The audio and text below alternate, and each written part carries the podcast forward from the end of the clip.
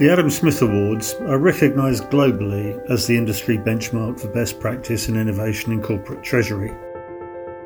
With this podcast series, we're going to take a deep dive into each of the winning solutions and hear from the creators who made it all happen.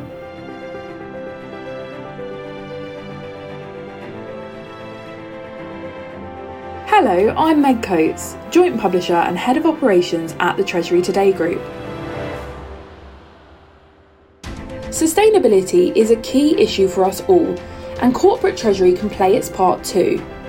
How are companies responding to COP26, and what are organisations doing to address sustainability and ESG issues?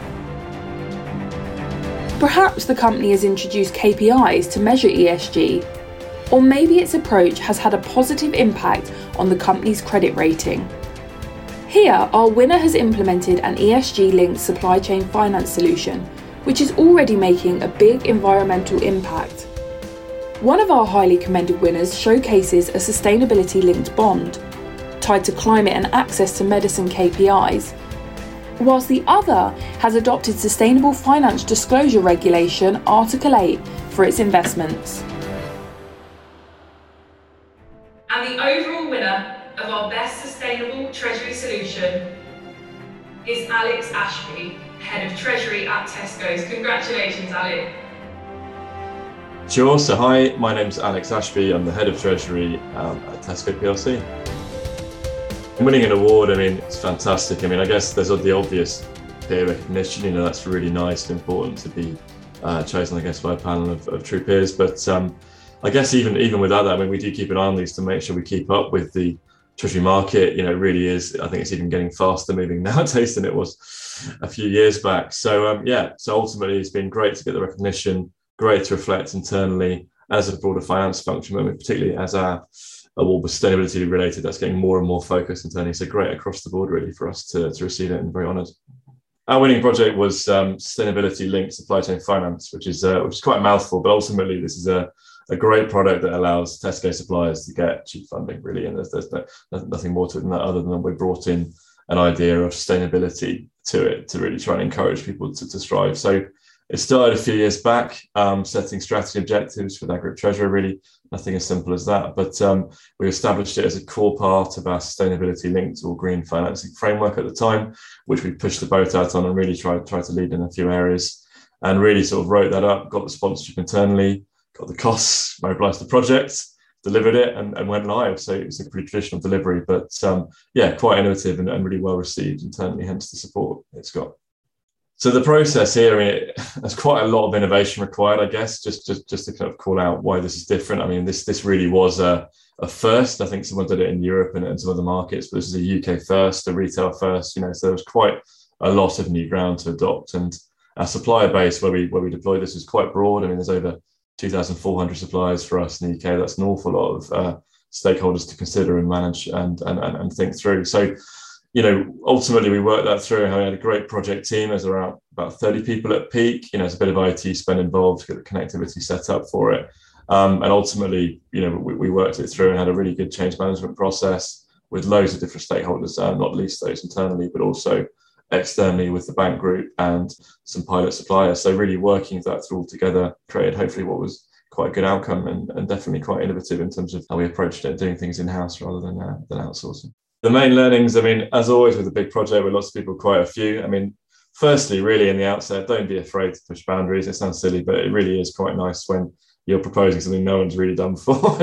Even the CFO is receptive and, and, and, championing you to, to, to do more. So you know, can't argue with that. And that's probably, you know, a, a flavour of, of, the culture we've got, which is fantastic at Tesco. Um, you know, when leading, share your vision and collaborate on this, you know, particularly on the new ground, um, you know, we, we, really did come up with a collaborative outturn and particularly on the sustainability side of things. And uh, the counterpart to that really is stick to the principles. You know, we set some really clear principles about how we thought about this to make sure we set a good example actually in terms of how this was received. So to find those at the outset, stick to them, keep referring back as you're innovating, and hopefully you end up with a with a good product. And um, and I guess as always, the real enabler for change. You know, me, I'm but one person, but we've got a fantastic team behind this. The culture, morale, you know, all of those things and, and, and the hard work of, of, an awful lot of people are ultimately the driver that enabled us to, to land this change. And ultimately win the uh, the Adam Smith Award. So massive thanks.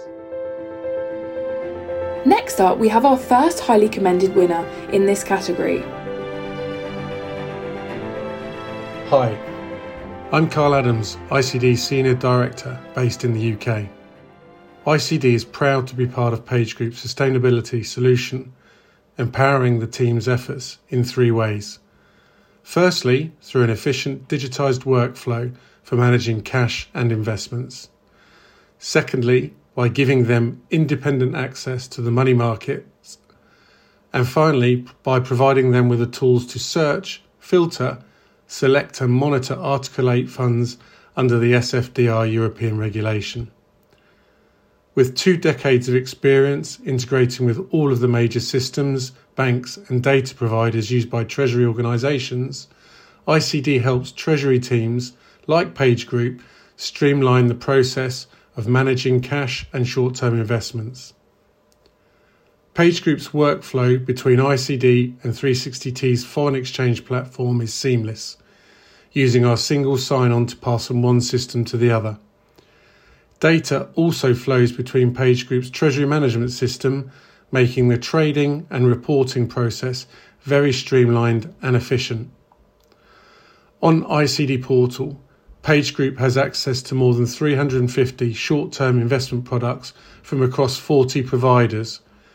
We work with our fund partners and other market experts to help treasury teams like PageGroup evaluate their money market fund ESG investment choices.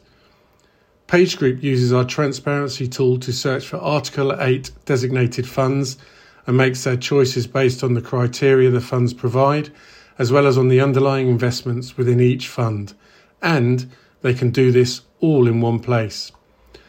We'd like to congratulate the team at PageGroup for looking broadly at their treasury function to consider all the ways that they can apply the elements of ESG when managing liquidity and investments. And now we have our second highly commended winner.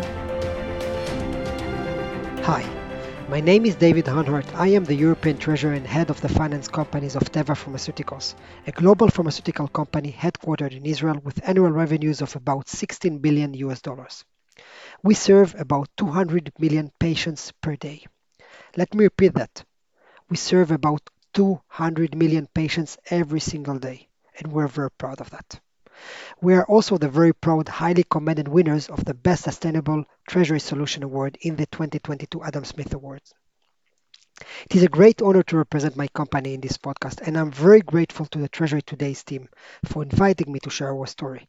This is, by the way, our third Adam Smith Award. Last year, we won the Best Foreign Exchange Solution and Best ARAP Solution Awards. Perhaps the beginning of a tradition? Okay, so let me please start with describing the transaction itself. Last November, we issued a 5 billion US dollar equivalent sustainability linked bond, SLB, one of the largest of its kind and the first ever issued by a generic drug company. This transaction also made Teva the first pharmaceutical company in the world to issue bonds which are tied to targets that include improving access to medicines in low and middle income countries, as well as reducing greenhouse gas emissions. You bet this is important. So, now that you heard the description, let's discuss the details. When you think about a DCM transaction, being prudent is key. The cost of a mistake can be enormous. Be that an overpriced transaction, or, God forbid, a failure in pricing it, which means that you end up without the required funds. What is perhaps unique with SLBs is that this is a relatively new instrument, and that was our main challenge. We are very used to issue that, but never issued any type of ESG thematic bond. And I guess many of you are in the very same situation. So just to make you aware, not only that you will have to educate yourself about the nitty gritty things, you might be surprised, but actually you will probably have to also educate the investors, especially the North American ones. And let's not forget, they call the shots, so you better do it right. The way we approach it was very structured. We did a thorough market analysis. Then we also had a very specific work stream just for ESG. It was incorporated in our master work plan. A seven month project, so you can imagine it was a very complex project. We chose the right partners. I'll take the opportunity to mention our fantastic ESG structuring agents, HSBC and BNPP. They did an amazing job. Lastly, we were lucky to have a superb internal ESG team. They accepted the challenge, and it was also new to them, by the way, and ensured that everyone are committed, including our CEO, board of directors, and senior management. Let me please share with you my key takeaways. Hopefully, this will assist you in a way or another. 1. You can't issue an SLB unless you have a strong ESG strategy, team, and the right at the top. Don't do greenwashing, go for the real thing. And you will need the right partners. Keep in mind, this is a journey and you want to make sure it is a successful one with meaningful KPIs. 2. Even if you have a proper ESG strategy, make sure to leave at least 8 weeks. You will have to manage the ESG framework, second party opinion review and report, and all the legal paperwork. You can do some shortcuts, but you can't just assume that it will happen overnight. 3. It's a journey. You better be strategic. It's quite clear that once you issue an SLB, there is no way back. Ask yourself, are we mature enough? Is this what our investors expect? Is there a benefit? There is a long discussion around the benefit, namely how much savings, 5 basis point, 10 basis point, it doesn't really matter, to be honest. Make sure you time it well, otherwise it might be a waste of time and end up very negatively.